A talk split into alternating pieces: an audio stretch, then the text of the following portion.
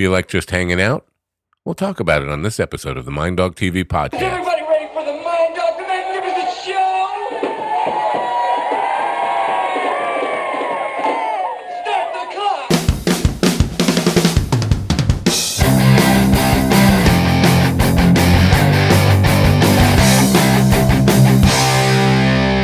Welcome, my friends, to yet another episode of the Mind Dog TV podcast. I'm Matt Napo. Thanks for coming. It's great to have you here as always. I really want to tighten up the ending of that uh, intro so it doesn't quite leave me hanging so long. I get all juiced up with the music. I get ready to go, and then it leaves me hanging in. Uh, in limbo for about an extra second there. We need to tighten that up. Uh, one of these days, we're going to get it where uh, these streaming technologies really do match uh, television studio, broadcast studio uh, type of uh, technology where you can do crossfades and things like that. Uh, I could do that with uh, some software as an additional add-on, but then it just complicates things, especially without me having somebody running the board. But we should be able to do that in this streaming technology very soon, shortly, yeah, probably six months or so, I think. Uh, and I look forward to making it a more television type um experience here on the Mind Dog TV podcast. Uh, a couple of things. Last night I joined the Doug Stanhope um live stream from the Funhouse for his Patreon subscribers, and I'm really sorry I did it. Was a really um the first one he did about a week ago was really fun. It was a lot of fun. I wasn't uh, on that one. I didn't speak on that one at all. Um, and I just sat and listened, and it was fun. It was two hours of uh, just hanging out in the bar with him and and Kaylee, Chaley. Uh, but at some point last night, it, it got a little bit ugly. I mean, to find out uh, some who some of the Patreon subscribers were, it made I, honestly it made me feel a little dirty. There was a woman in there. Uh, she had a twelve year old boy with her, her son, and she drew cock and balls on, uh, on the kid's face, pointing to his mouth. Now, this is a twelve year old kid, uh, and this is you know all adult stuff, Doug, Stanhope humor, and not meant for a twelve year old kid. So she says the kid wants to tell a joke, and and it felt a little awkward like oh i hate when parents try to get their kids to be funny and, and perform and stuff and then you have to act like it's good so the kid started to tell a joke and he, he said uh, how can you tell when a black woman is pregnant and right away uh, Stanhope shut him down. No, we can't have racist jokes on here. And uh, his impulse was to uh, have one of the, the ladies who were black in the chat room in the in the uh, live stream, uh, pull them in and make him tell that joke to a black woman. I was like, that's that's even worse. You're just to get get yourself in more trouble with that kind of stuff. But what really saddens me is because Stanhope is in thought of as an intellectual type of comedian, and people know he's not racist. He promotes uh, the opposite of racism. So when that start shit starts to happen, um, it it makes me feel bad that first of all, that to know some of his fans are actually that, and to find out how many of them are really um, not that not that smart, not that cool, not that uh, intellectually stimulated. Some of them are actually dumb rednecks, and I, I hate to sound like uh, I'm uh, you know kind of generalizing them all, but there were a lot of them in that room, and it, made me feel like, what am I doing here with these people?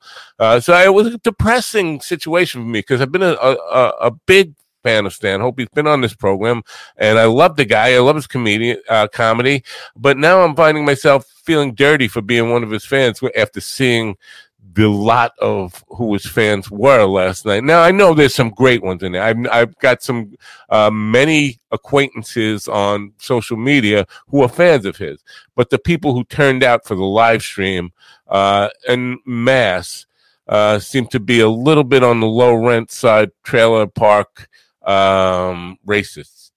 Uh, seem to be more of them than than uh, I wanted to really acknowledge that exists, especially in his crowd, because as I say, his comedy is so anti that. So I felt a little um, depressed about it. And now, um, so today it's a beautiful day out here in in New York.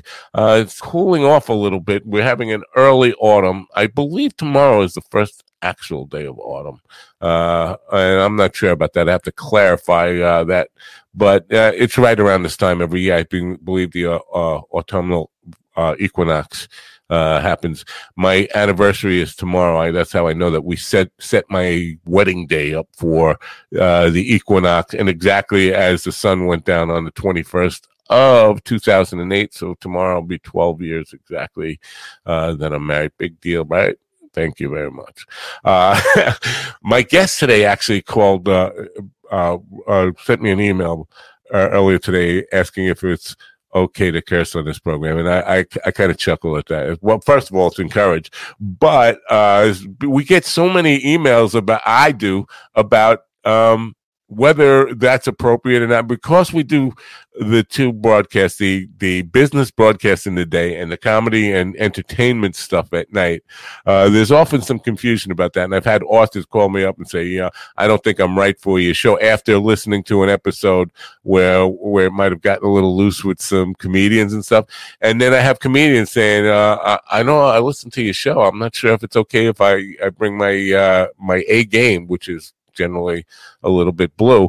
And so we confused the hell out of them. But I think at the point where um, the girls from Sticks and Stones podcast were on and we started talking about uh, butt licking on the first date, butthole licking, and micro penis and, and uh, accidental dick pics, I think uh, the the kind of gauntlet was laid down that you know basically anything goes here. Uh, uh, we try to keep it clean when we know it will be offensive to the guests, but it's not going to be that way today. So I uh, look forward to a very fun hangout today. Now, most of these shows, especially the one o'clock shows, have an agenda to them, and I have a, a some somebody's looking to promote a book they just wrote, or a film, or or something, or a business uh, solution that they might have. And this doesn't have that. This is, I'm uh, going to kind of mirror my guest's uh, own um, format for his show, which is basically a hangout, a very loose and casual conversation. And we'll get to that in just one minute. First, I want to talk about my sponsors. Fundwise Capital, you know all about them. If you uh, need some business cash, they can help. Their lender matching platform gets you the best credit lines guaranteed. You can apply in 60 seconds or less online, and there's no effect whatsoever to your credit to see how much you can get. Uh, get the best funding you can qualify for. Their strategic lender matching platform searches through hundreds of lenders to find the best possible option for your unique situation. They have hundreds of five star reviews on Google, Trustpilot, and Facebook, and an A plus rating with the Better Business Bureau. And here's the thing, folks you can get funding for anything you need to start or grow your business. You heard me correctly. I said start or grow your business. That's right. If you don't have a business yet, but you got a solid business plan, you can get money, money to get started. And what a better time to get started than right now. Uh, they provide unsecured lines of credit at 0% interest for 9 to 15 months, unsecured term loans, loans based on your income, short term gap funding or bridge loans. They work with real estate, startups, as I mentioned, franchises, restaurants, any kind of business or project. To get started, it's really easy. You go to apply.fundwise.com slash minddog apply.fundwise.com slash minddog. It's just that simple. I appreciate you patronizing my sponsors. Uh, quickly before we get bring my guest in, I just want to mention Vital C, uh, my Vital C dot com slash mind dog. Uh, I had a guest on the other day, Chris Burres, uh, and I hope you uh, caught that program. If not, I'll give you the quick uh, rundown. Chris is uh, a developer of a unique substance, a uh, molecule actually that is put into a supplement. It's a carbon three molecule, and it promises to extend your life as much as 90% and improve your quality of life now, which, if true, would mean that I'm approaching middle age again, which would be a good thing if I wasn't in such bad shape. But if it makes me feel better, that's what I really care about. I'm not sure I want to live to be 135, 140 years old, but I'd like to be uh, feeling better and sleeping better and having more energy and all that stuff. And they're going to use me as a trial uh, it's been tested. It's been tested plenty, but uh, we're going to test it on me, and he's going to come back, and I'm going to share my results. Uh, I believe that's a October 29th, he's coming back. So that should be interesting. But if you go to myvitalc.com slash minddog and use the coupon code minddog, you can get 15% off and try it for yourself, which if you want to live longer, if you want to feel better, uh, why not, folks? Uh, it's, it's been proven uh, absolutely harmless. It, it it's uh, again carbon that's mixed with uh, olive oil can't hurt you. No side effects other than you might have uh, uh, some side effects from the olive oil in, in your uh, bowel movements. yes. Okay. And speaking of bowel movement, no, I'm kidding. I'm kidding. Um, today's my guest is Yoel, and he told me to stay off his last name. I think I I have seven that much confidence that I can get it right. So I'm just going to call him Yoel A. Uh, he hosts a podcast uh, called Yoel's Hangouts. And it, as I said, this is basically going to mirror that. We're just going to have a ca- casual conversation about him, what he does, and things that are going on in the world today. And I look really forward to uh, hooking up with Yoel for the first time because we've tried this uh, several times and both of us have kind of messed up a couple of times, and it's been a struggle to get him on here. So that's why he's here now. Please open your ears, open your minds, and help me welcome in Yoel. Yoel. Yo, what's going on? Oh, yo, you've been to Philly, eh? Um, I was I, when I thought your name was Yoel. I was ah. I was thinking, man, you would you would be really confused in Philly because they that's all they say on the on the street. They, yo, yo, and you probably be turning around. That's some East Coast stuff. I, I man, I, am over here. I've been West Coast my whole life. I haven't heard too much of that. Like people are very reserved over here. They don't want to talk. You know, they don't want to make people feel uncomfortable. You know, that'd be what, dope. What part of the West Coast? Uh, so I primarily grew up around Portland, Oregon area, but right now, as of like two years ago, I, am in an LA. Oh, LA! What brought you there? Um, my podcast, man. I, I really want to, you know, do it full time. You know, be a big big dog like you. You know that that would be that would be a, uh, a a super dope thing. I mean, it's something that I really really enjoy, but also uh, business. I have a small media company. I like to design clothing. I have a little uh, clothing line. Um, yeah. Uh, what else am I doing? Yeah, podcast, obviously. Right. Yeah. So bringing the LA to hope to get better guests because you you, you plan on doing live guests in the room, uh, not these remote crap that that they got me doing. hundred percent. Yeah, the COVID kind of like defeated the purpose of me moving down here, but I'm in, I'm in too deep. I signed a lease. Like I I'm not going anywhere. Uh, you know, as a lot of people are fleeing LA right now, not because yeah. of uh, so much the lockdown and stuff. I know um, it's been rough for a lot of years, but the taxes situation in yes. California is, is, absurd, and it's it's just you know it's getting very weird to to be there. But uh, have you have you made a lot of contacts in the in the entertainment industry? Oh, definitely, definitely. I mean, I, I don't want to name drop, but it's definitely like um, it's if you're you know relatively not like snaky or you know people can feel that if you're like you know kind of fake or like you know you're trying to just like get ahead or whatever you know people can kind of feel that vibe from you Right. But for me, it's just like, you know, you meet someone and then you meet someone through someone. I've always been the type of person like, you know, coming with the open heart. If something happens, something happens. If it doesn't, and you know, I'm I'm blessed to, you know, be in a position where you know I do have those contacts. Uh, but you know, the first I've only been here like a year and a half. That first year, man, like I was just trying to get my feet under me. So I really put, you know, the podcast, you know, in the back burner just to kind of like, you know, make money and, you know, just to like survive because it's right. as you were kind of getting to it is not cheap out here.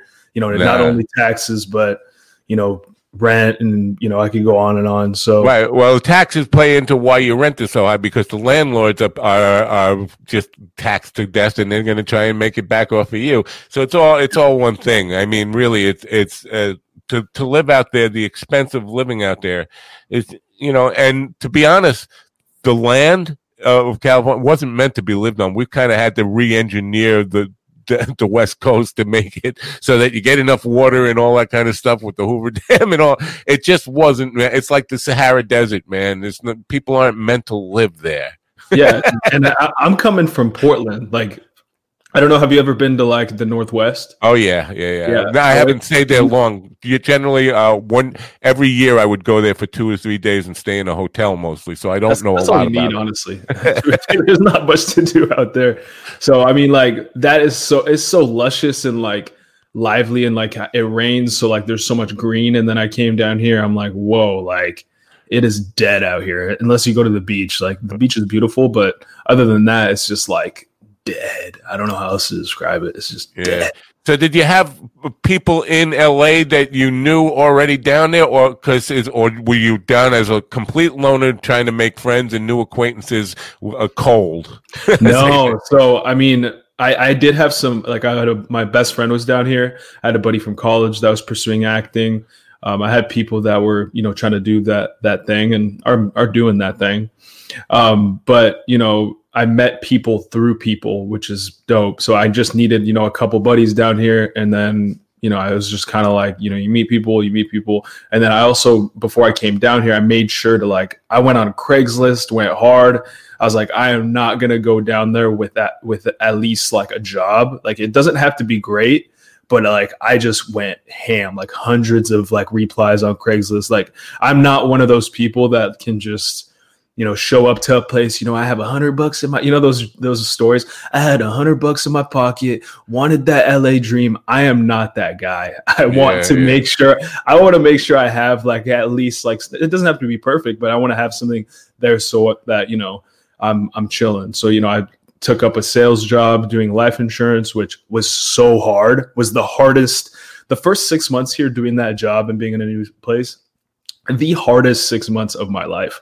Being introduced to hard sales, and then you know being in a new city, like that was just horrible. But you know, it taught me so much. Opened a ton of doors. Like the clients that I have now with for my marketing company are people that I met through that company just having you know just having the humility to just like you know be like hey this isn't you know the best job on the planet but you know what like i'm gonna do it and try to do do what i can and then you know once things settle in then i'll take other opportunities and move up you know That that's a rare thing these days that people approach because we've all had to take a, a shitty job at some point in our life, and where uh, oh man, it's soul crushing. It's it's really hard. It's not what I really want to be doing, but I got to do it to get through to the next step. Uh, and I think part of that is patience, right? I mean, knowing that we. Uh, just a quick story there. You mentioned going there, and you're not one of these people who can just go with a hundred bucks in your pocket. My story is at 14 years old, I uh, instead of going to high school, I got um, a friend to take me to the airlines. I, am from New York, and uh, I went to Eastern Airlines in New York and flew to Florida uh, to go a one way ticket. Uh, so I had $128. One way ticket was $99. I went to the airport, and this is at 14 years old when they would let a 14 year old buy a one way ticket, no questions asked, cash down, cash money, no luggage or anything, not just the clothes on my back. And now I got $28 in my pocket, and I go to Florida to live and, and support myself and put myself through high school uh, with $28 in my pocket, not knowing anybody. I knew one kid who was who was lived in a trailer park in Orlando and told me about, or near Orlando, told me about what it was like. So I'm one of those people who are just insanely risk taking. i have so many questions i have so many questions first of all what led up to that like who like why is that okay like i did was that you or was that like a parents thing or like what happened like Well, now you really, I got to get on the couch. Uh, you, if you're going to be my psychiatrist, well, um, yeah, I, if, only if you're comfortable obviously no, no, no. I've talked about it a million times on this podcast. My father was a, a degenerate gambler and a bookmaker and mobbed up. And so living in my house was insane. He was a compulsive gambler, but as a bookmaker, when you have a good week, you're rich, and when you have a bad week, you're poor. And that, and and if you have a father who's got a temper and emotionally reacts to all that stuff, and he's a compulsive gambler, and he's a very strong man and a crazy temper, um, the house can be a crazy place to be.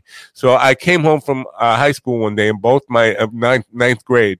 Uh, and both my parents were in jail. The FBI had raided my house. They had a wiretap on my phone, and they uh, arrested both my parents. My mom, because she took phone calls uh, that where people called the house to make bets, so they took her as well. So they were both in prison, so uh, in jail and waiting trial. And I went home in my crazy brother was there, uh, who was also kind of on the criminal side at that point, and he was going to be the one to be looking out for me. And he was just a madman, drug addict, crazy person. Wow. So I said, you know what?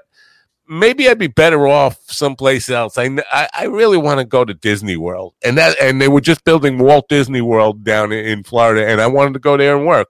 So Wow. I, I said, you know what? It can't be any worse than what I'm Yeah, I was, gonna, I was just gonna say that. That sounds like, man, that sounds like the least risky thing you could have done at that point in your life. right. But so I, I, yeah, so I went to Disney World, got a job on Main Street in in, in the magic shop on Main Street, interning. Uh, I think it was I get like two dollars an hour or something, and that was big because I think minimum wage at that time was a dollar sixty five.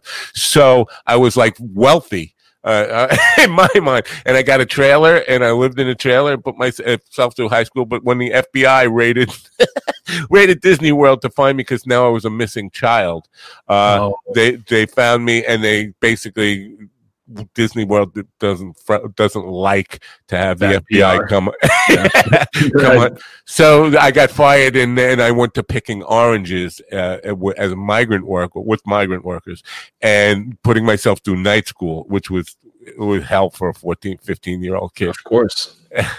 so yeah, so now you, you have Yeah. more questions, I bet. But no, uh, let's no, keep I mean, yeah, that was. I needed that though. I would have gone crazy. I wouldn't have not been able to move on if you hadn't told me that. yeah, I, I, I got, have enough now for, to feel to move on. I would I would recommend listening to my uh, podcast with the girls from Sticks and Stones because they were like, "Is that story true? Did you Why just make, you that, make up? that up? Yeah, What's the, what's the motive for you to make that up? no, uh, that's just part of my life, and I have a million crazy because growing up in the family that I did, it was it was nuts. You grew up in a very stable. Uh, household Relative to you, speaking. yeah, Yes. it's all relative, right? Compared to you, man, I was in heaven. I was Right. in peace. Right, but so you weren't born in this country though. You were born uh, overseas, and you moved to this country. What age did you move to this country? And, and tell us a little of your backstory. Yeah, for sure. So um, I was born in Israel. Um, I lived there till I was about seven years old. Um, I'm Ethiopian. So my both my parents grew. They grew up together in Ethiopia. My mom's side is Jewish, um, Jewish Ethiopian. Uh, it's called Beta Jews. Um, and then in the 80s, as um, I think Israel was being formed, I think that's when they're formed, right? Yeah, I think so. Hopefully, um, there was a big migration of Ethiopians that were taken, Ethiopian Jews that were taken to Israel from Ethiopia. My my family, my mom's side of the family was one of those families, and then my dad ended up following her to Israel. He got a job there. My sister was born. Um, and then I was born, and then yeah, when my sister was ten and I was seven, uh, we moved out to uh, to Corvallis, Oregon, and my dad went to uh, Oregon State University to get his second master's degree in uh, uh, horticulture, I think, tissue culture or hort- horticulture, plant plant re- plant research. Um, so he finished that up and then graduated, and uh, we've been in the Northwest ever since. And I just recently moved to LA, so I had to give you the whole spiel. Wow. So I, I guess the reason you, you went to Oregon is because your father got accepted into the, the university there. That's Yeah. why you ch- they chose that.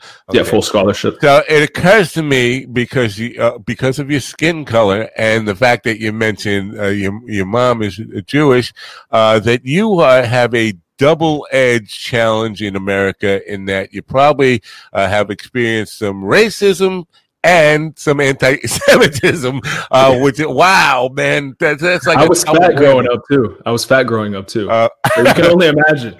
at least Man, I got it all. you weren't bald. Hey, Hey, I'm, I'm getting there though. I'm getting there. we all do. I'm Ethiopian. We all we all bald very early. Oh, oh yeah. So so do you know anything about the Ethiopian culture? Have you ever been there? Have you you, know Yeah. uh, uh, you've been there? Yeah. So I, I went there. I've I've only been there one time. I was there for uh, three to three weeks, I think. Um, it was dope. It was awesome. I have a massive. So I have a bit on my dad's side of the family. There's a lot of us in Portland. Um, so I've been around that culture. Like I speak the language Amharic.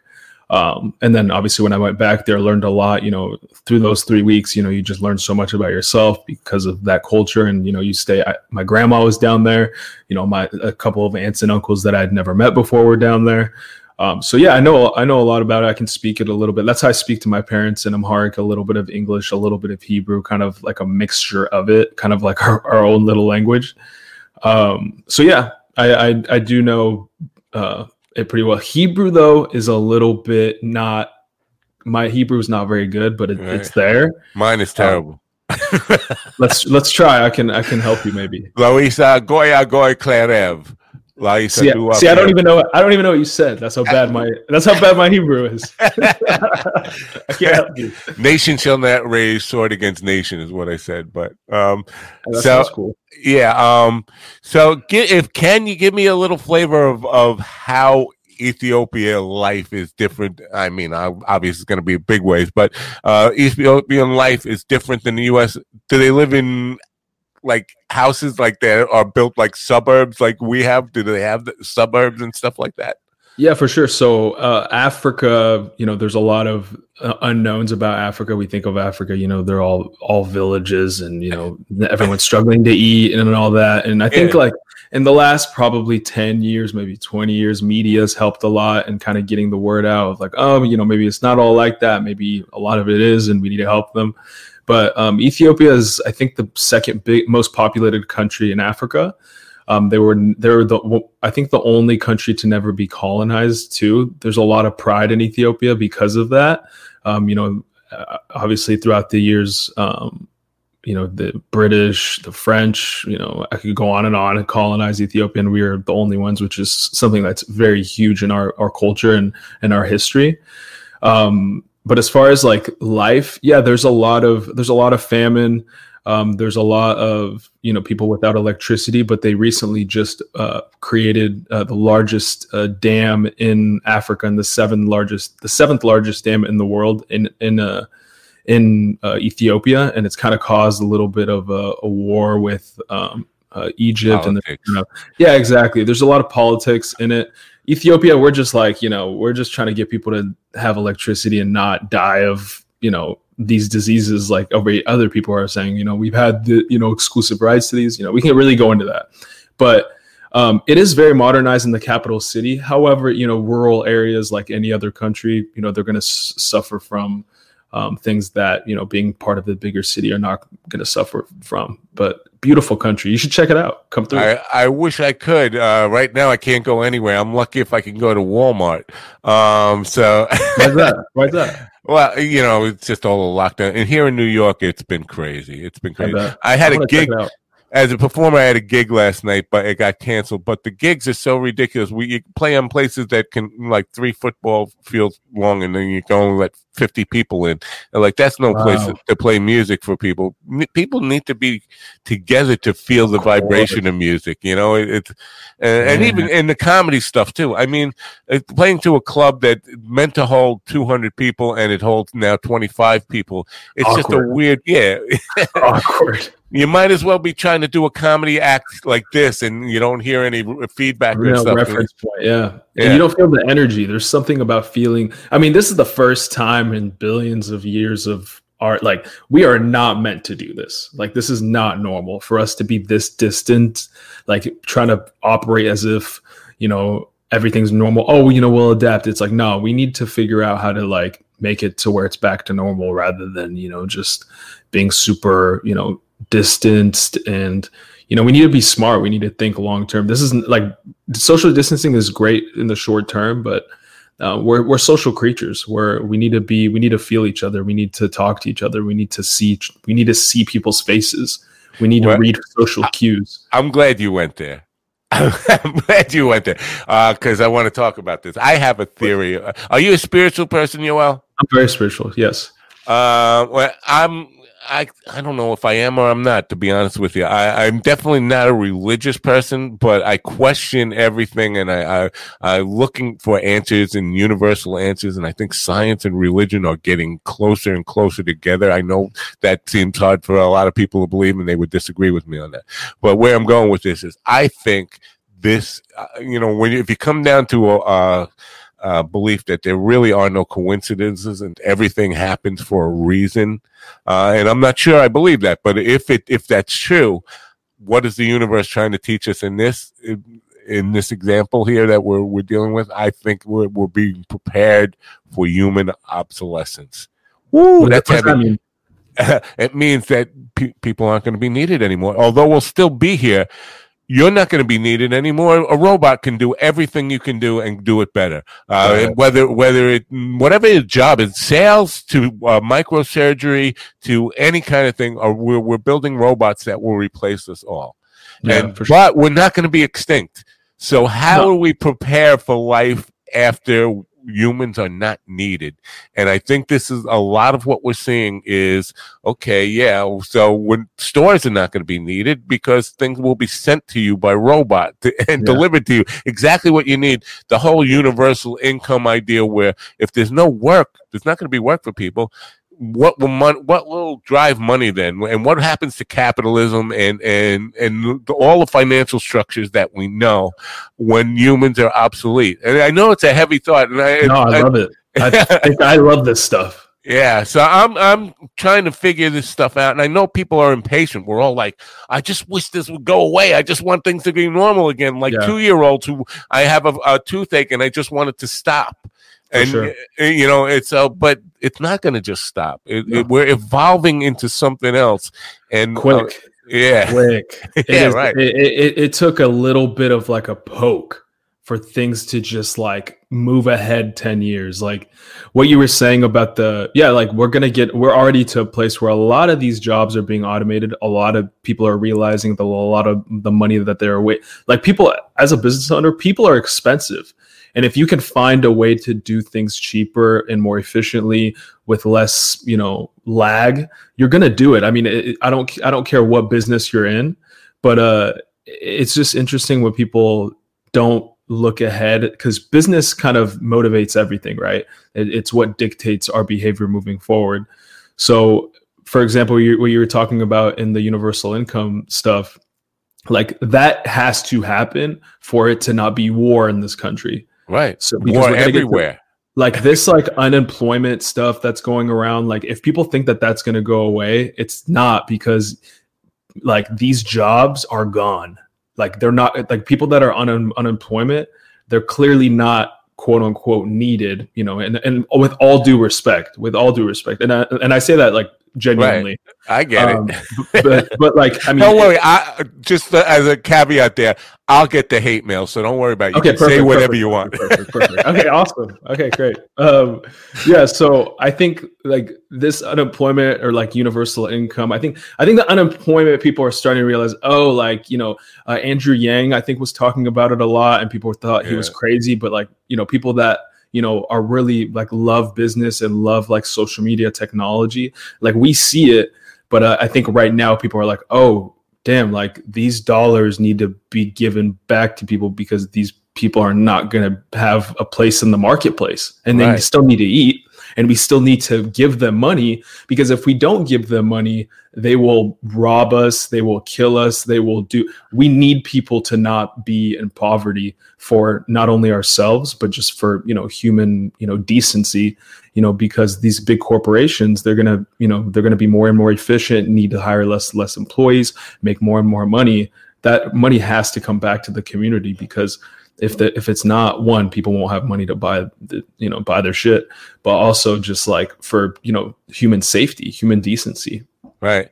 And, uh, you know, I think the universe speaks to me specifically sometimes. And that's, I know that's a, like a sign you might be a little bit uh, uh, mentally ill. But uh, before I, um, couple of years ago, I, I, I guess from 2016 to about 2018, I worked in the packaging industry in automation. And basically, we were building robots that package food and stuff. But then it came, and so I, as a marketing guy, I was in a lot of uh, robotics groups and started learning about robotics and all uh, in every industry, not just packaging. And so we were building robots to package food and and pa- and take those packages and then uh, deliver them and put them on trucks and and basically drive the trucks robotically and deliver the this the goods robotically. But then it got to the point where I started seeing robots being built to build robots. And I said, well, this is the point. We're at the tipping point. And that was 2018. And I, I walked away from that industry thinking we're at the tipping point where human obsolescence is, uh, is ready to hit us. And then this lesson, uh, when this first happened, I had a gig on March 13th in a restaurant and we ended the gig and uh, three of us uh, had a gig the next weekend and we were talking about it and, and we got the news that the lockdown was starting the day the morning after and we just figured okay it, it will pass and we'll still have the gig next friday we just thought it would last five days or six days yeah. and then when it became apparent that this was going to be a long-term thing i started looking at it well what does this really mean and and mm-hmm. how and what does it mean to all of us and how we deal with each other mm-hmm. And so, uh, you know, a spiritual I, reason, I think. You know, yeah, I do not, too. Yeah, like not to cut, not to cut you off, but yeah, like I think that this is the time, you know, even with the all the Black Lives Matter stuff, like all of these things that have kind of been repressed by us, um, we're kind of forced to quarantine and reflect and address them directly because you have all the time in the world now because you know you're in lockdown, right?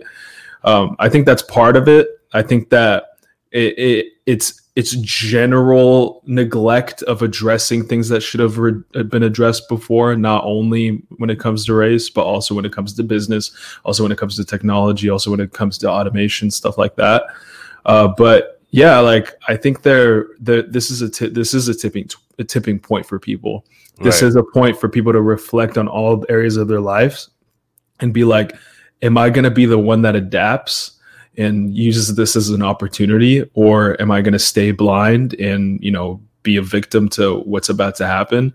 Like for me my my philosophy has always been because you know I, i've been blessed enough to think about this stuff early. My my mentality has always been well let me try to get good at things that are going to take a very long time to automate. So you know arts you know sales um, you know things that require human touch those things are things that I really, really needed to develop because I knew like, you know, there there will be a time when those things do go away, but I don't think anytime soon. If it's a complex product, you want a human there in front of you, or it's a, if it's an expensive product, you want a human there in front of you.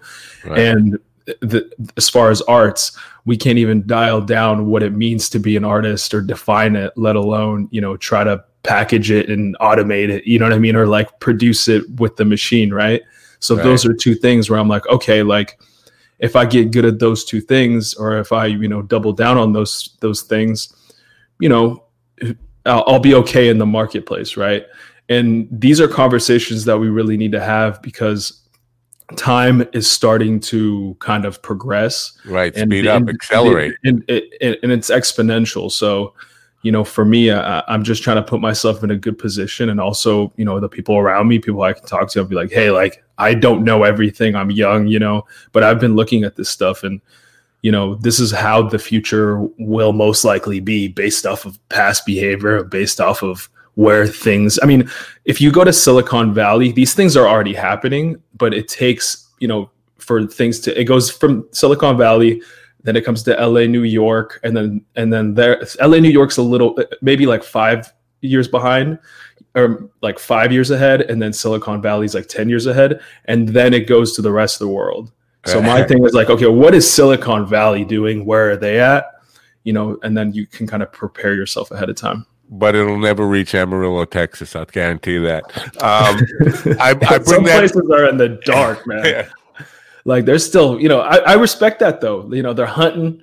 They're just getting their uh, food from the land. Yeah, you know? but some of it is so backwards. I, will tell you why I brought up Amarillo because, uh, again, I'm a Doug Stanhope fan, and and and yesterday I was watching the Bert Kreischer podcast, and um, they were talking about a comedy club that was extremely racist in in um, Amarillo, Texas, and and Doug Stanhope had had some dealings with them, and he wrote a blog about it in 2004, 2005 when this situation happened, where uh, in the guy's contract it basically said, you know, it was full of n n bombs, and you you would love it be having because it will also it said you know ends and and heaves and and and you oh, know man. Yeah, it was basically uh, every. It didn't say anything Everything. about fat It didn't say Oh, anything about it. fat kids. So, See, but- I, you can't touch me unless you say all three. I won't feel it. I'm so Uh, numb.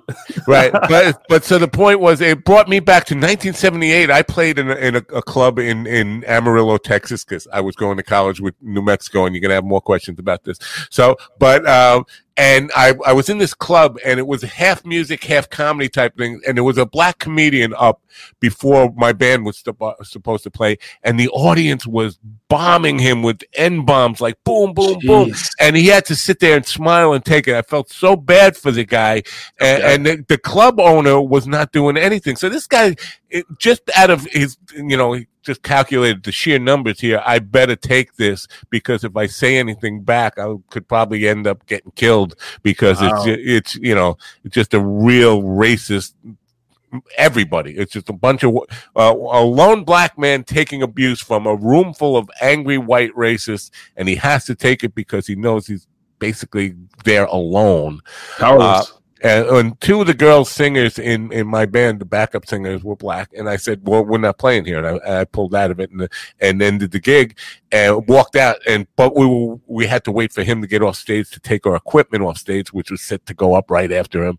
And mm-hmm. so the owner started a fight with me, and he basically wanted to. He said he was going and simultaneously wanting to kill me or sue me for not playing the gig. You better get your back back on there. And I was like, I'm not Wow. put, I'm not putting these girls through that same kind of abuse because I will say something and then we'll all end up getting killed. we need we need we need people like you, you know, to not only stand up for just pure racism, but just hate in general, man. Like that's horrible. Yeah. Yeah, well, thank you for that. But the point I'm making is it was 19 it, it was 1978 there, but it still felt like 1865 or even Sure. before and it's still that way today. It hasn't it changed or evolved that much. Somebody sent me pictures of Portales, New Mexico where I went to school. It still looks like the early 1900s. It hasn't changed. It, technology hasn't touched that part of the world. And so there's some good things about the technology hasn't touched it, but the evolution of Understanding, yeah, yeah, right you. there's still Yeah. a bunch of racists and that's and not just racist it's just hate and for in general intolerance in, in in a lot of ways you know religious and all that kind Yeah. of stuff just backwards and i think that's that's a dangerous place to be where you know we're not growing uh, nearly enough and i know it you know we can say well urban areas it, it, we become there's there's a lot of racists in new york too especially in new york city that is mo- more um, racially diverse than any other city in the, in the in the country. There's still a lot of racism, and, racism and hatred in there. So A little know. more hidden, I feel like maybe. Would you, maybe Yeah, I've, I've never it- been to New York. New York. yeah, So it, it's subtle. It's Yeah. really, really Yeah. subtle. And I'll give you a, a, my take on this whole um, denial of of white privilege. And I know I want to ask you what black privilege means because I saw that listed in one of your podcasts and I was like, what the Mhm. hell what the hell is that? But a lot of boomers my age, the, the 60s, 50s, 60s and 70 year old white people in this country uh, are in denial that white privilege exists at all. They want to point to, well, slavery ended in 1865. Yes, uh, uh, by law, but that didn't mean it really ended. And the Jim Crow laws uh, only took effect in 1968. And just because something becomes a law doesn't mean it's naturally enforced. So uh, there has been white privilege and it continues to be, but they are in denial about that. But Yeah. the reason, and I, I, people will reveal deep truths to you if you let them. And so I Mhm. talked to some of my friends who I've known all my life who hold these uh, racist opinions and racist ideas who don't necessarily have dark hearts but don't know why they're holding on to this stuff. Sure. And it comes down to the honesty that comes out of them is black people don't want equality. They want to be on top. Well, that's human nature. If you've been on the bottom, you want to know what it feels like to be on top. So you can say that some black people might want that. It might be absolutely true. But the hidden truth in that, the the, the subtle truth in that is recognizing that we've been on top.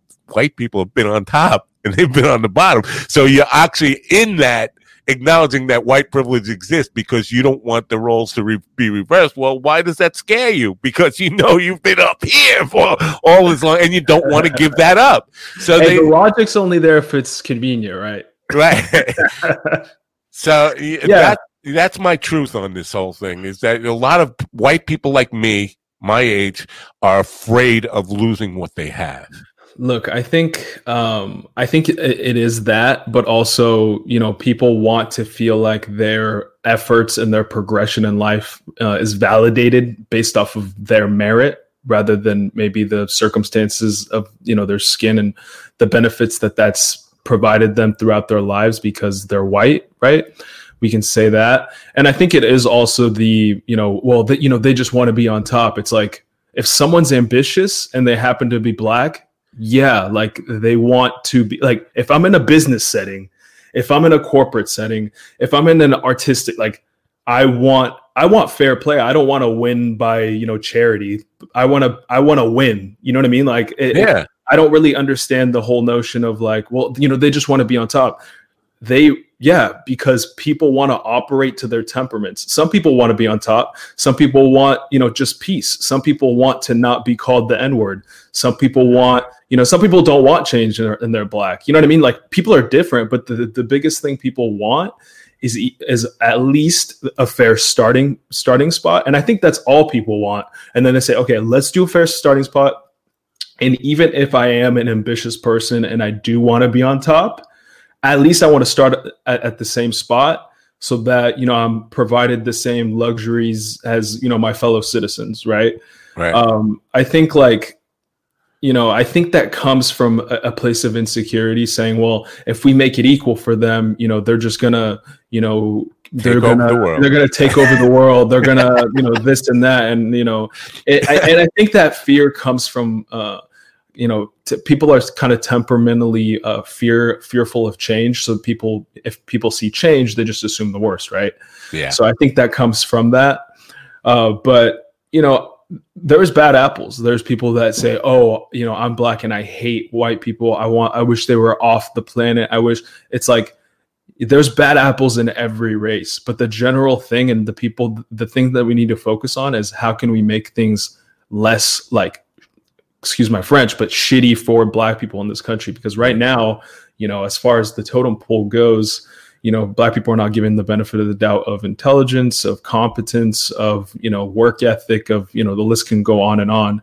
And, you know, that's even just social stuff. We can talk about, you know, systemic things that um, black people are suffering from. We can really go on and on. So, yeah I think the biggest thing is, you know, let's just make things equal, make things pe- peaceful, because at the end of the day, like black people are humans, and if humans are not provided things um, equally, fairly, uh, you know, it's going to be worse rather than it gets better.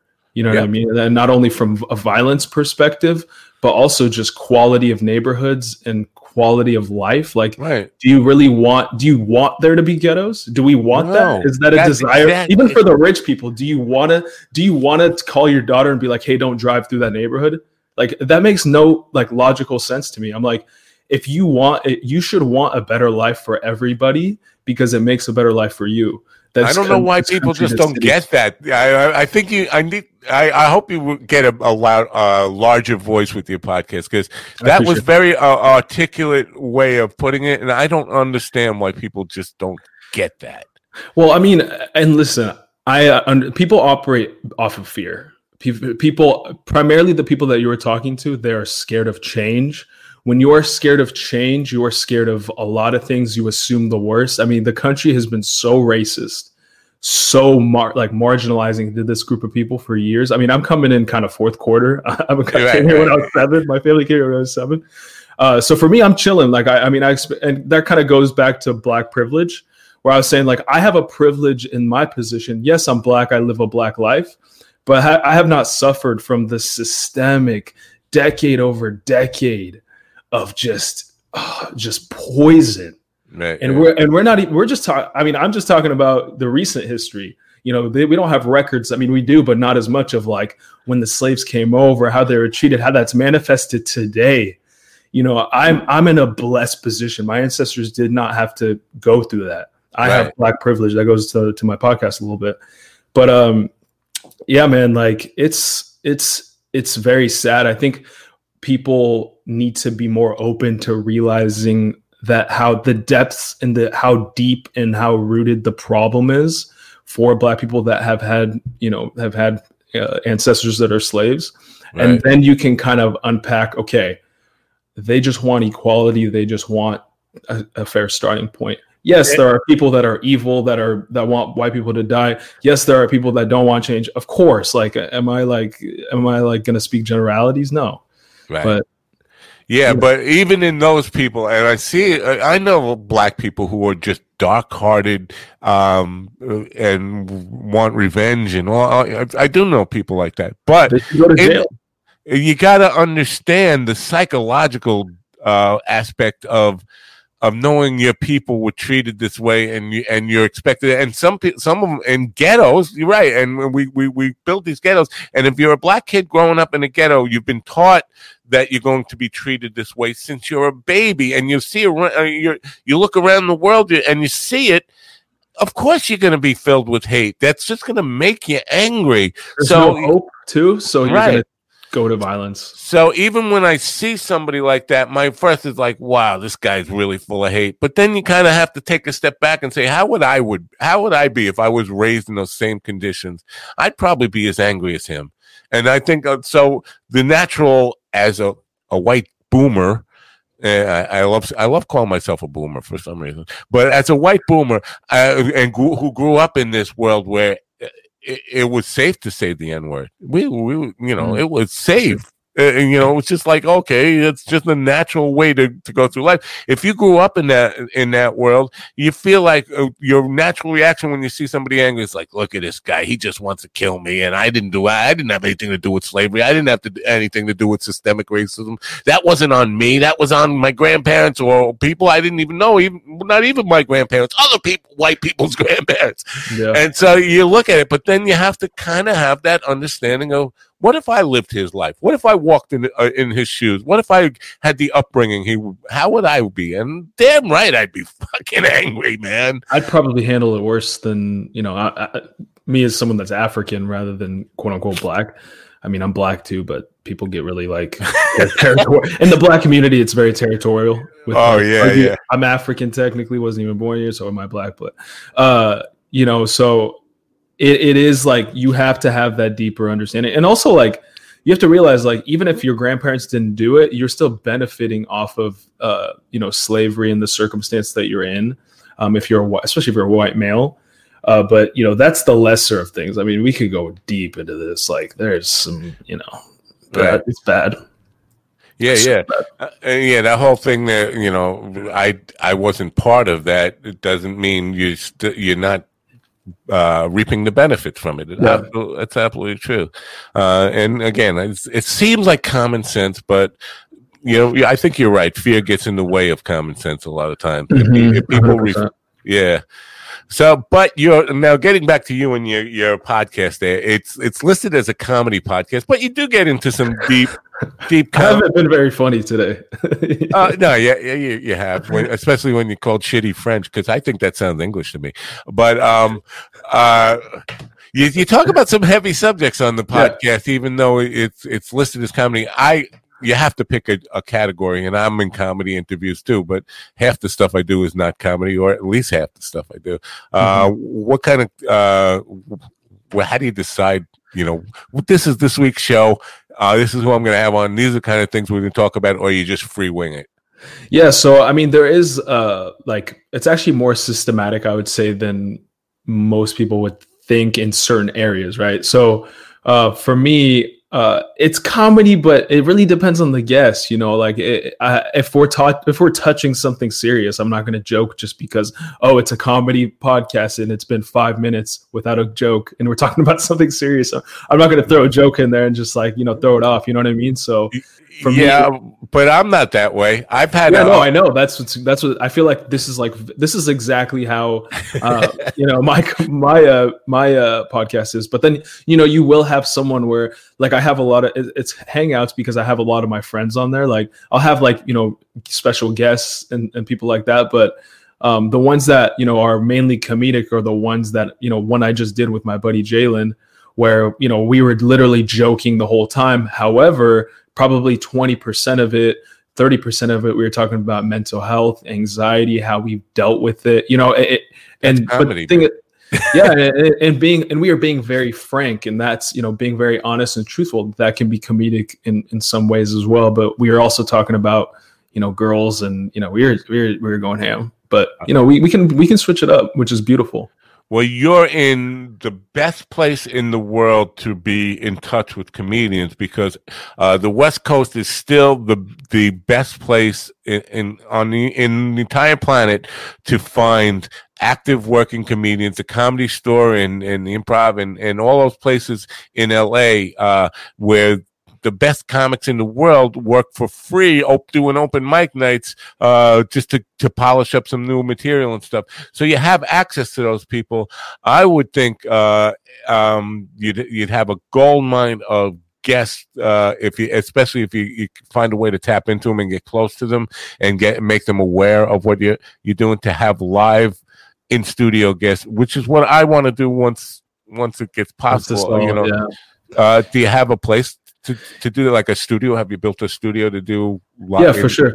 My so all of my uh, all my podcasts are filmed as well, and I put them up on my my YouTube channel. And we've built a studio in our other place, but I also have we just moved in a new spot, and we we have a studio in the in the garage, and that's where I filmed actually yesterday's one with Jalen, the kind of more funnier one.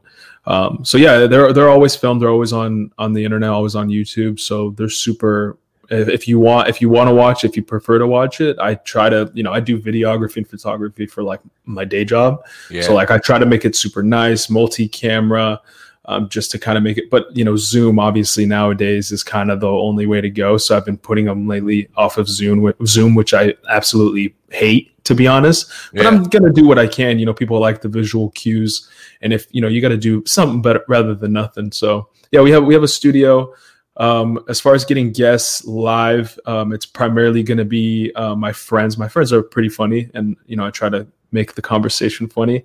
But uh, yeah, I'm trying to get more live guests from the area that are comedic to stay in my niche. But for me, it's just like I like to laugh, but it's also fun to it's interesting to touch on you know serious subjects as well.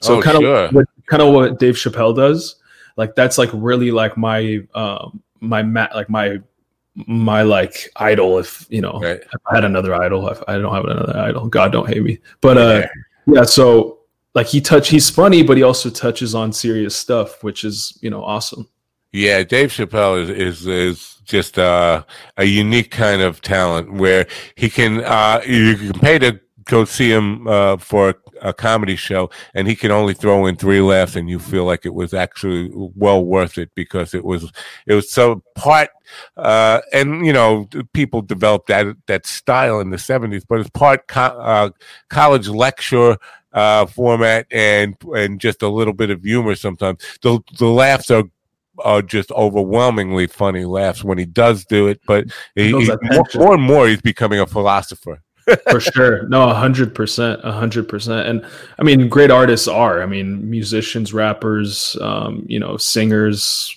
uh, yeah. comedians. You know, they're just. Well, I think that's what makes their stuff deep and what makes their stuff rewatchable. Like I've seen all the Dave Chappelle stuff on YouTube so many times because there's so much to unpack in it. You know, other than the surface level laughs, there's like there's something else there, which is yeah. you know incredible. I got a friend who thinks he's going to get Chappelle, or he, he, doesn't think so, but he's he, he's trying to get Dave Chappelle to do his podcast. I like Rogan can't even get Chappelle. Yeah, I was going to say, I feel like he's like not he's even untouchable. I feel like his like son could have a baby, and he would be like, "Eh, nah, I'm good. I'm not showing up to the hospital." yeah, right. like, uh, yeah, he, he, nobody's going to get him on a podcast again. Rogan can't get him on on uh, yeah. how, how is it a regular? But I would definitely.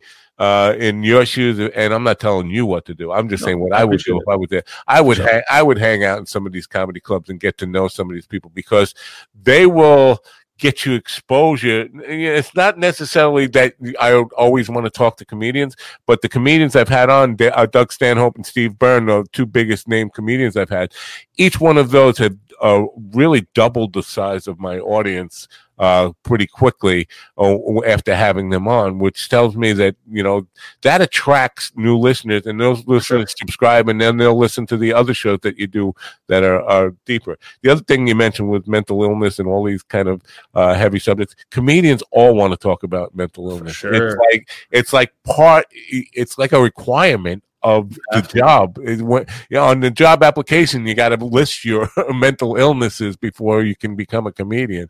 If you're Uh, a comedian, you're like you're trying to self-soothe if you're trying to always create a laugh because you're psychologically maybe not in the most peaceful state. That's why I mean the the times when art they're the darkest is when I'm the funniest because I'm trying to like kind of self-soothe through some situations. So I no, it, it makes hundred percent sense, man.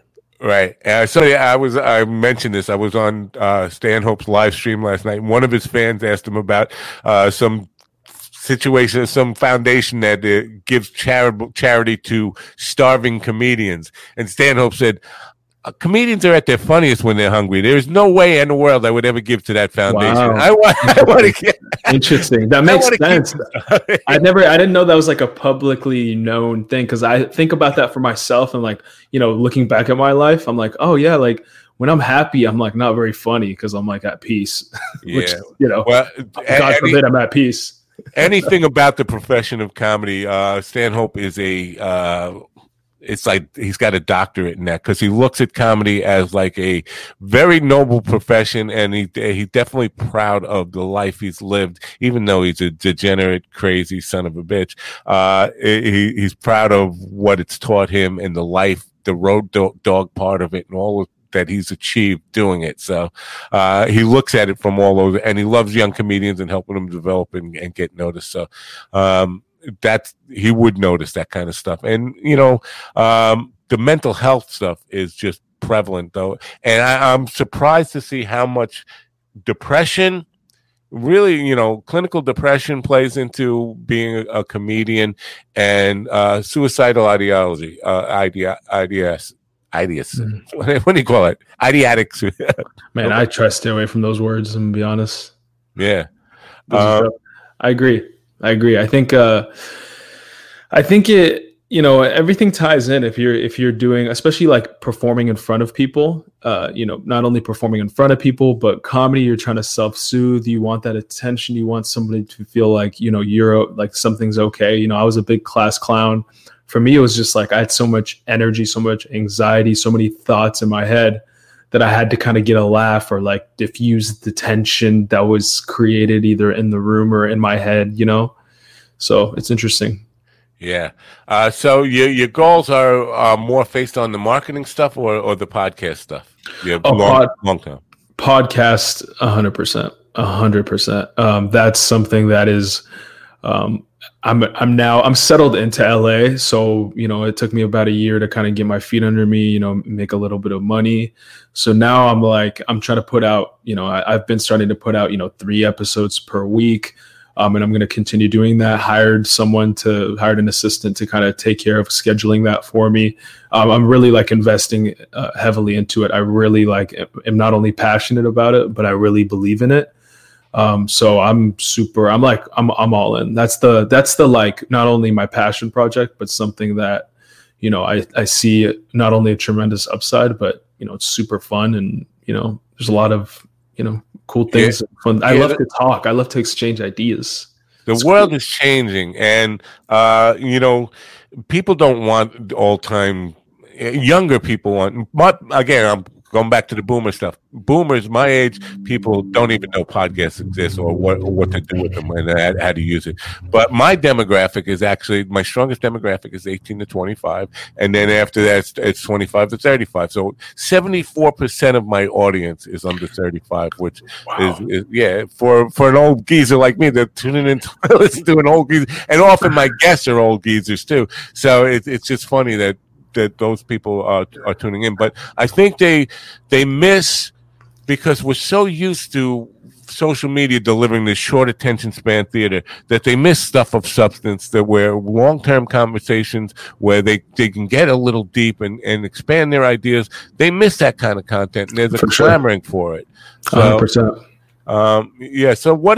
What's your? Um, I don't, I don't want to say plan for, for for this, but where do you want to take the the show? Uh, uh, you know, thinking long term on your podcast, where would you like it to to be, and how would you position it to say be different from what everybody else is doing?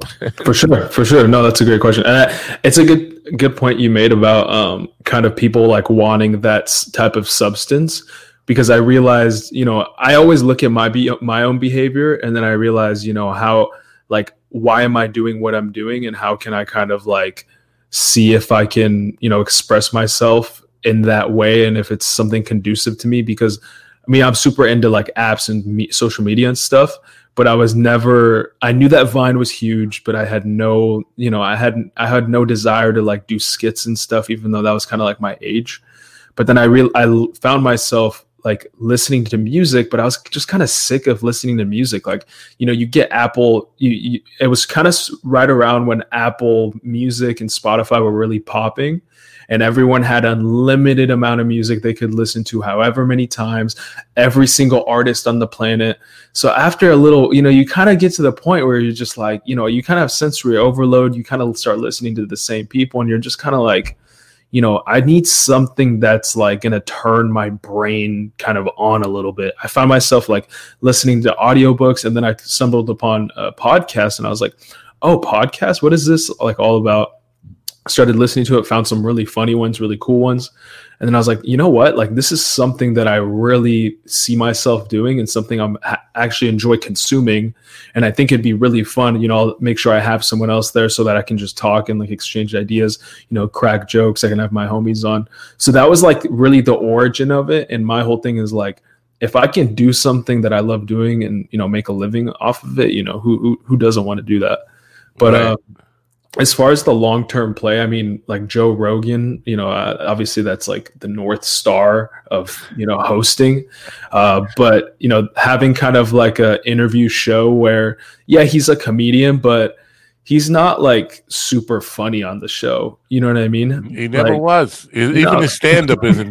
yeah, it's not really like he's not like I, I agree with you to be honest. I was even his stand up, I was like, yeah, he's funny, but I mean like he's not he's the best host, but he's like a average. No, he's not that great average. either. He's not that great. I like Joe Rogan, but I did a, a video on Joe Rogan's success formula, and it's it's it, he's.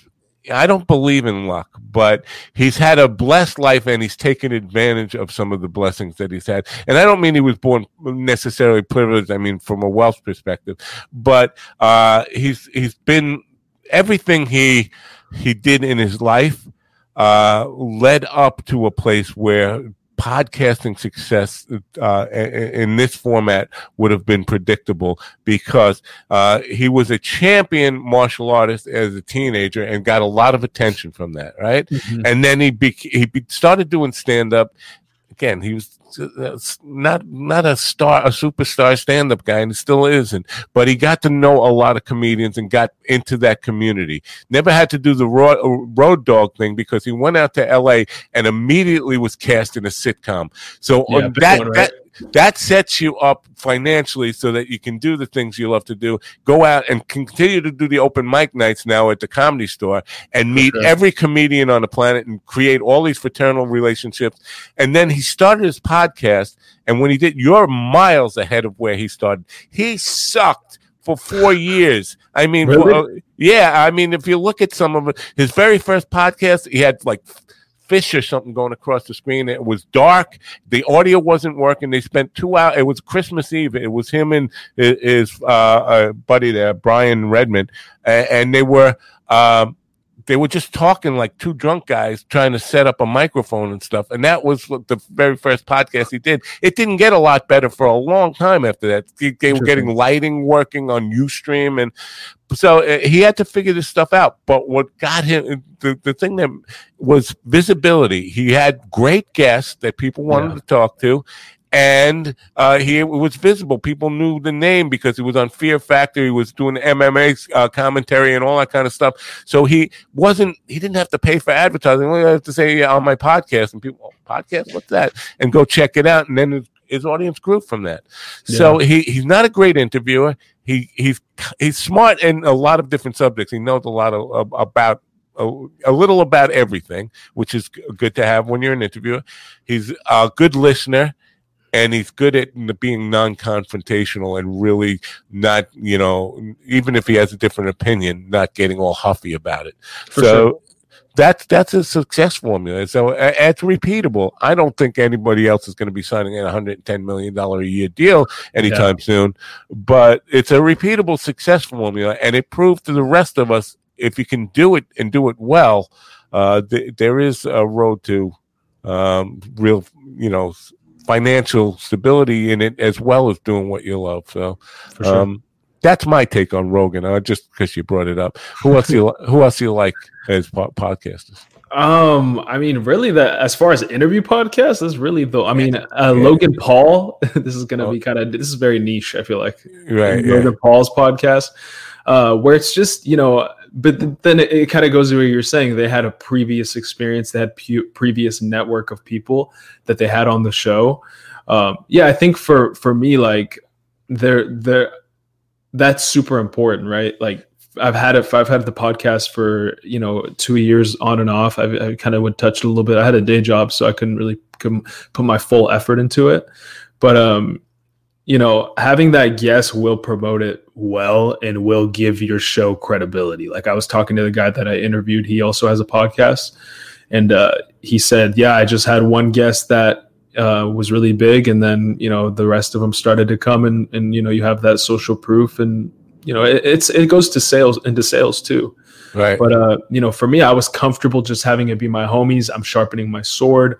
I'm trying to figure out the cadence of this thing but it was natural in the sense of like I genuinely love like I'd always think like you know when you're growing up everyone's like what do you want to do for a living? You want to do what you love. Well I was like well what do I love? You know I love hanging out with my homies. I love just you know shooting the shit. I love talking shit. I love joking around with my friends. So I was like okay well this is an incredible platform for me to do that. If people want to listen they can listen. But right now I'm definitely incorporating more of like the like business end of it you would say in the sense of like i'm trying to be more consistent trying to have you know different guests just to kind of uh, you know grow it out so you know, I agree. I appreciate that advice, but yeah, it makes sense. It makes sense. Yeah. you, it seems you figured out the, the key to happiness at a very young age. Most people don't even until they're all ready to kick at an old age. They finally realize what you just said is number one, asking yourself what you're really passionate about, what you love to do, find your purpose. And I, I funny enough, I had a guest on just a couple of days ago who told me you don't find your purpose it, it's triggered. It you so you say you're sharpening your sword. I would say that's the perfect thing to be doing right now. It's just do it for the process and for the love of it. And the more you do it, the more windows and doors to opportunities and and ways you might go you'll discover. But you know, there's so many people walking the planet right now and why there's so much misery, I believe, is some of those people never even examined what their purpose might be. If it ever presented themselves, they didn't notice, and they so they lived this job of punching a clock on life where I come, I arrive at birth, I punch my clock, I go, I put in my 20 years of childhood, then I raise a family, I get married, I buy a house, they have, my kids have kids, I become a grandparent, and then I collect social security and I punch out and that's my life. And what was your legacy? What did you do? What was your purpose? Why were you born? Why did you live? What what exists on this planet to show that uh, your life made a difference in any way? Yeah, I mean, you said it. Like, I, I, I'm very fortunate because I had to have these questions answered at a young age, just because, like, I had great parents that made me feel like anything was possible. That made me feel like you know you're smart enough if you just put in the hard, hard work if you keep you know staying humble you trust god you know things are things are going to work out. And for most people for a good amount of people i feel like they don't have that type of support or maybe encouragement um, from their parents. You know a lot of people say like psychologists say you need a you know the father offers encouragement. Um, a lot of people don't have that or maybe they don't have either one to to provide the, that type of encouragement and also like people don't even know that that like doing not doing the nine to five is even an option Right. So they don't even they don't even look to see Yeah. if that's you. And as I get older, you know, I'm only 26. Actually, my birthday's tomorrow. I turn 26 tomorrow. Happy birthday. Thank you. I appreciate that. That's my anniversary tomorrow too, so we have that in common. My, I, I I got, I got. I wanted to put, bring that in the show at some point. I didn't know how. I was like, oh, that's interesting. Like we have the same like my birthday. But uh yeah, like it uh it just as I get older, I realize like, wow, people aren't doing things because they haven't even like they don't it's not it doesn't even hit, like hit their radar that they can do something else. right. And for me, I mean, I was born in Israel. You know, I've been blessed to travel a little bit. You know, these big, you know, to Ethiopia, to Israel. I'm like, okay, like I've seen things. My dad was like doing, like, traveled a lot. So, like, it kind of opens your mind up psychologically to the rest of the world and to more possibilities and be like, oh, I'm Ethiopian. I've been around people from so many different cultures my whole life. I realize we're all really the same. Like, for me to think that I can't do this, the only difference between someone up here is not because they're like this celebrity big person. It's like, you know, they're a person that's lived life, maybe worked really hard, maybe had some temperaments, but they had a set of circumstances that can, you know, more or less be duplicated, as you were saying, Yeah. um, and they can reach their goals. So for me, I I'm just super fortunate, and I think for me, I'm trying to like encourage the people around me or people listening or you know to just say like hey like you know if you want it you know the world is yours. You got you know god forbid you you know you got 80 years on this planet you know it's you you know you bridge that gap one inch every day. MyVitalC.com slash mind dog you can get 150 years on this planet buddy. Uh, what is that Is uh, my my guest from two days ago has this uh, supplement that he's developed. Uh, he started it in 1991 when he was a college student, uh, and it's it's SES research if you want to look it up. But he has this supplement now. It's uh, called ESS 60. Uh, they mix it with olive oil and then test uh, for a lot of testing. They did it to test the toxicity of it because it was assumed it would be a toxic chemical. What they found was it increased mammal lifespan. It doubled mammal lifespan. So uh, uh, the the species and they use these rats that are very close to uh, humans, more closer to humans than they are to any other rodent. They uh, they're the physiology, and they tested them, and it, pro- pro- not only uh, uh, prolonged their lifespan, doubled their lifespan, got rid no tumors, tumor free, uh, and the That's good. quality the quality of life. They were more energetic. They they just led better lives. So he's they started testing on humans about eight years ago or so, and the humans just are, are feeling they immediately uh, notice a difference in their sleep. They get better sleep. They wake up more energetic. They live. Yeah, and this guy was 52 years old. He looked like he's 26, and uh, he he's been taking it. So they're going to be testing it on me. It's called myvitalc.com slash Wow. mind dog, and use the co- coupon code mind dog to get 15% off your order. But I'm going to be trying it for three months, and he's going to come back, and we're going to discuss how it how it worked on me. So. okay i'm uh, interested But so you say 80 years. He says, well, he said 135, 140, but really double your lifespan. If if you take it at the average lifespan now 76, that would be 152.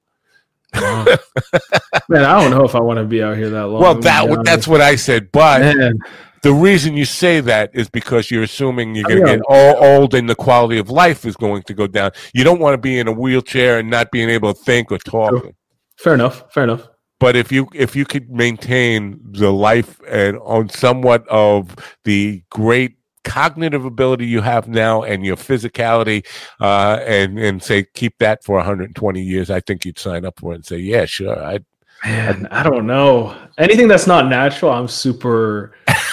I'm a I'm a vegan though. Like I'm like next level. Like I'm kind of like annoying with that. So yeah yeah i i hear that I, more more people i talk to are, are like that you complete vegan no, not like shampoos and like you know people Right, like they can't. right touch- li- like so you you'll sit on a couch if it's made of leather Yeah, exactly. Like, you know, like uh, like if there's a sauce, like uh, my friend, he's so annoying. My friend Clifton. Every time, like I'll be like, "Hey, is there is there honey in that?" Or like, "Is there is there dairy in that?" Like if there's a sauce that has it, like I don't, I- I'm not like tyrannical about it. It's mainly just for like health, you know, reasons. And but I don't have any dairy or any uh, milk, any eggs, any meat, anything like that. But if you know, honey? Honey? Honey is for. I didn't even realize because honey comes from bees that it was kind of thought, but it's not like you you take most of the vegans I know are are started that way because of uh, sympathy for the animals. I want to say or empathy with with animals and thinking, well, I don't want to kill something to, to to sustain my life. So, but That's so not my reasoning. I mean, Yeah. not that I don't have sympathy for animals, of course, but that I'm just going to be transparent. That's not my reasoning. It's mainly it's for selfish health reasons. I just feel better, to be Uh, honest. so so uh, what what's for dinner tonight? Have you thought about it? And I have not, definitely not chicken. I'll tell you that much. definitely not chicken. I can't say that. It's definitely not chicken. But I don't know. I don't. I don't plan on dinner. I I eat when I get starved. I wait till I'm completely starving and then eat the most convenient thing as quickly as I can. Oh no, that sounds horrible. I know. What if the most convenient thing is McDonald's? Oh no. I get. Well, I, I don't. You don't go that dark. I don't mean. Like, no, I don't I mean. I mean. It's it's available for me to eat immediately. I don't have to leave the house. It's it's. Oh, got there- you, got you. I open the refrigerator and eat whatever is on the top shelf. Got you, got you. Okay, this is way different than I thought. I was like, the most convenient when you're out and about, you know, is not going to be the best thing for you. I'll say that. No, much. I'm not a big fan of Uber Eats either, having stuff uh, delivered to me and, and that kind of stuff. You don't Um? I got the podcast link up. It's a long one. Uh, just look, just go to Apple and and put in Yeah, uh, Yoel's Hangouts. Yoel is spelled like Joel in, Yoel's with, with a Y. Yoel. Uh, so yeah, this has been a really interesting podcast. I'm glad you came by. I'm glad we finally got this together. It was uh, a long haul trying to get here, but we got it. We got Yeah, it no, done. appreciate you having me. I thank you. It was fun. No, I'd love to have you back any anytime. Are you part uh, any part of uh, any of these uh, podcasting network groups? Because uh, on social media, because that's where I meet a lot of potentially interesting guests, but also get some uh, cross promotion and stuff like that that can Gotcha. help people. Are you part of them? Uh, no, I'm not. Oh, Um, well, I yeah, could maybe put you- email email it to me if that's cool, or you can tell me right now, or You know, I, I will definitely send you an email of, of a bunch because there's a lot of things that, that are in, in there. Also, I want to uh, talk to you about, you know, I'm trying to start like a network uh, where, and not necessarily as a buy-in or anything like that. If you keep on doing your podcast as, as it is, but just a way that we can collectively help each other grow. You know, podcasters can help each other grow. And since I, I, I've actually created a pretty big audience pretty quickly, I feel like I have some stuff that I can share with people. Uh, and I, I definitely want to help other podcasters start, ma- especially the good ones out there, because there are so many out there that just, you know, everybody's jumping on the bandwagon. And I think there's too many, not, I think niches is uh, can be terrible because you get tied into this. My podcast is all about sexual abuse, and I'm, um, that's what we're going to talk about every single day of the week. Uh, or my podcast is all about whatever, and it's all they ever talk Yeah, about. I've never really been. I've I, I've never seen the sustainability in something like that. I- Right. I've never seen that be practical for me. Right. And once you've had that conversation once, it's done with. And so let's talk about something else now. Uh, so I'm I'm starting a network, and I want to talk to you about that. If you'd like to be Sure, part of of that, I'd like to invite you in, in on it. So, Let um, me know. yeah. So it's been great. Do you uh, how often you doing the podcast, and w- when's the next one? Do I, I know you said you just did one yesterday?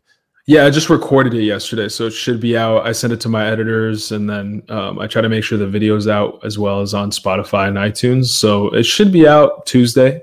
Um, I'm gonna probably average around three, um, three uh, a week. So Wow, yeah, it good. might be a little late because my birthday. You know how that goes. Yeah. Um, so three a week for sure, 100. percent what do you do for your birthday? How do you how are you going to celebrate? Man, this is the first birthday where I'm being really lame. Like all my friends are like, "What are you doing? Like, what are we gonna do?" You know, I'm like, this is where I'm like, I need, I want to rest. Like one of my friends was like, one of my roommates was like, "Hey, man, like, what if I got you a massage for your birthday?" I'm like, yes. I do not want to party. I do not want to, you know. All my friends are like, "When's the party?" But I want to just chill. I want to maybe watch some TV, do the massage, like Oh, that. That's that's the place I'm in right now. Like. I'm Yeah. trying to. I'm just thinking back to my 26. I don't remember my 26th birthday all too well, but uh, uh, I remember a feeling of being that young, and it actually felt like I was getting too old at the time. I, I I've had this complex of my whole life about uh, in my 20s. I felt like I was aging too fast. Uh, I was judging myself against rock stars and people who were because those were those those what I wanted to be at that time. And so I thought in my 20 late 20s, after I passed 25, I thought I was getting old. So I know I thought I was getting old at 20, 26 or so. 30 was like the death. The, you know. I know everyone's like, when you turn 30, it's over. Right. And then I had to, I had it even worse at 40 and then at 50 i was just like oh my god because then you got to start getting your your uh, colon checked every year and all that kind of stuff when you turn yeah. 50 so so i was all my life had midlife crises or or now i'm turning 60 and i actually enjoyed when i, I am over 60 now but i remember turning 60 uh, last year and it, it felt uh, liberating in a way. Like, wow, I can't believe I lived long enough to say I'm 60. It's sh- it was shocking to me to actually be it, and now I kind of take pride in it. Like, I feel like, yeah, I'm su- I'm a success in that I survived. for sure, for sure. No, you are. I mean, especially, I'm sure you've had many people pass away in your oh, lifetime, so like flies. Like, they drop like yeah. flies. To, uh, in in every every decade, you start to lose more and more. But in your 50s, it's like everybody you went to high school with, everybody you knew your whole life it starts dying, and there's just a, a few of us left. So, for sure, for sure, yeah. So I, I wish you great success though, and a happy birthday, and, and uh, enjoy your youth, enjoy your podcast, and Yoel. Anytime, I'm serious. I enjoy having this conversation with you. Anytime you want to come back, please come back. Just I drop will. me a note. I will for sure. Yeah, cool. Stay in touch, my friend, and I, I will send you an email shortly. Cool. Bye for now. Peace out. This episode is brought to you by Put Me in the Story. Put Me in the Story creates personalized books for kids by taking best selling children's picture books and well loved characters and allowing you to create personalized books that make your child the star of the story alongside their favorite characters. Save 25% store wide when you click the link on minddogtv.com and use the code SAVE25. We're also sponsored by Lovely Lovely is your online stop for modern, irresistible, and affordable women's clothing. Never before has dressing yourself been so easy. Lovely's carefully curated selection of apparel, accessories, and outerwear are always on trend and always available at the web's best prices. Lovely is dedicated to delivering high quality clothing to women that will make them look and feel their best. They believe every woman has the right to dress well and shouldn't have to spend a lot to love how she looks. They make it easy to wear outfits you love every day, giving you the confidence to take on the world. Lovely.com summer fashion trends are now 40% off, starting at just $5.99. Get an extra 18% off when you click the link on minddogtv.com and use the code JFT18. We're also sponsored by Vapor DNA.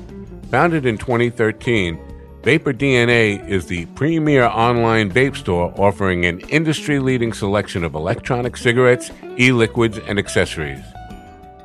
Their friendly and knowledgeable customer service team is always ready to provide the best customer service experience to ensure you find what you're looking for. They guarantee their products to be 100% genuine and at the lowest possible price. They're so confident in their selection and customer service, they offer their customers a 45 day refund policy. Save 20% when you click the link on minddogtv.com and use the code OrionQ. Yoel from Yoel's Hangouts. Uh, I hope you enjoyed that program. I hope you tell your friends about it and come on back. Subscribe. Why not subscribe while you're at it? Let me take this. Uh, podcast link. The podcast link will be in the description, so it's nice and clickable. You don't have to go really looking for it on Apple. I'll make it nice and clickable for you. Uh, I hope you enjoyed this program. Come on back, subscribe. Go to my YouTube channel, subscribe there. Go to minddogtv.com and get on my mailing list so you know when I'm going to have great guests uh, on. And it, questions and comments for me, info at minddogtv.com, info at minddogtv.com.